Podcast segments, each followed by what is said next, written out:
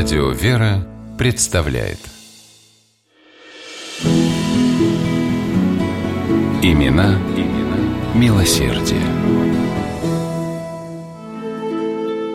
Княжну Марию Дондукову-Корсакову называли «доброй самаритянкой». Свое огромное состояние она постепенно раздала бедным, больным и заключенным. О деятельности Марии Михайловны писал в своем романе «Петербургские трущобы» Всеволод Крестовский. Лев Толстой упоминал имя княжны в севастопольских рассказах, а те, кому она помогла выжить, говорили о Дондуковой-Корсаковой как о христианской мученице и святой. Родилась Мария в знатной семье. Отец девочки служил камергером высочайшего двора. Слабенькая Маша болела все детство, а к 22 годам ее парализовало. Чудо случилось неожиданно, болезнь бесследно исчезла. Мария была уверена, исцеление ей принесли причастие и молебен в Казанском соборе у иконы Богоматери. Выздоровев, княжна приняла решение посвятить себя благотворительности. В 1861 году Мария Михайловна создала в своем родовом имении в Псковской губернии общину сельских сестер милосердия. Построила дом, который, по словам княжны, должен был стать всем для всех. 40 тысяч рублей Мария Михайловна пожертвовала общине, устроила в ней больницу, ясли, приют, аптеку, школу и сама работала обычной сестрой, лечила крестьян, обучала их грамоте, присматривала за детьми и стариками. Когда началась Крымская война, Мария Михайловна уехала в действующую армию, организовала полевой госпиталь, бесстрашно спасала солдат под огнем неприятеля и была ранена.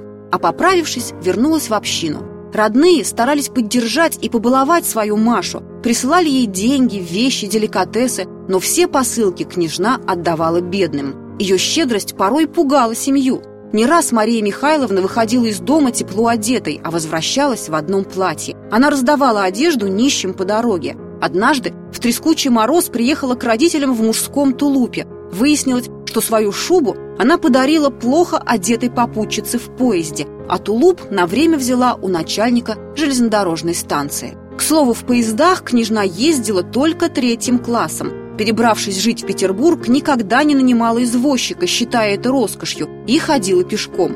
А когда у нее спрашивали, как она могла раздать свое состояние, отвечала, что деньги – всего лишь средство, чтобы помочь другим. Заключенные – это особая и последняя глава в жизни Марии Михайловны. 80-летняя женщина стала членом благотворительного тюремного комитета и посещала узников Петропавловской и Шлиссельбургской крепостей. По выходе арестантов на свободу она устраивала их в больнице, находила им работу, поддерживала деньгами. О том, как княжна добилась доступа к заключенным Шлиссельбургской крепости, ходили легенды. Ей отказывали много раз, но с умной и энергичной Марией Михайловной было невозможно бороться – Получив очередной отказ, она однажды потребовала, чтобы в крепость посадили ее саму. После такого демарша власти сдались и разрешили княжне навещать заключенных. И она приходила, разделяла страдания тюремных сидельцев, напоминала им, что есть люди, которые думают о них. Благодаря усилиям Марии Михайловны в Шлиссельбургской крепости построили храм. Княжна была уверена, нет таких преступников, которые не могли бы рассчитывать на милосердие Божие – она просила церковные власти направлять для служения в тюремных церквях священников, преданных пасторскому долгу. Хлопотала о том, чтобы в тюремных больницах работали сестры милосердия. Подавала прошение государю об освобождении узников Шлиссельбургской крепости, про которую говорили «сюда входят, а отсюда выносят». Девять человек, которых Марии Михайловне удалось спасти, к тому времени уже отсидели свой срок, а выпускать их не торопились княжна взялась ходатайствовать об освобождении заключенных со всей энергией, на какую была способна, и люди вышли на волю. Мария Михайловна устраивала чужие судьбы практически до последнего дня своей жизни. Она умерла в 1909 году. Отпевали Дондукову-Корсакову в церкви Литовского замка Петербургской пересыльной тюрьмы. По всему периметру тюремного ограждения стояли арестанты.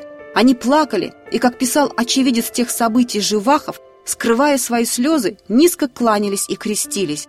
Было больно смотреть на них в эти моменты переживаемого ими горя.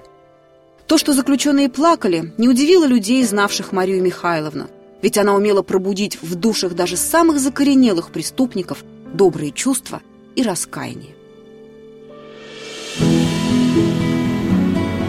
Имена, имена милосердие.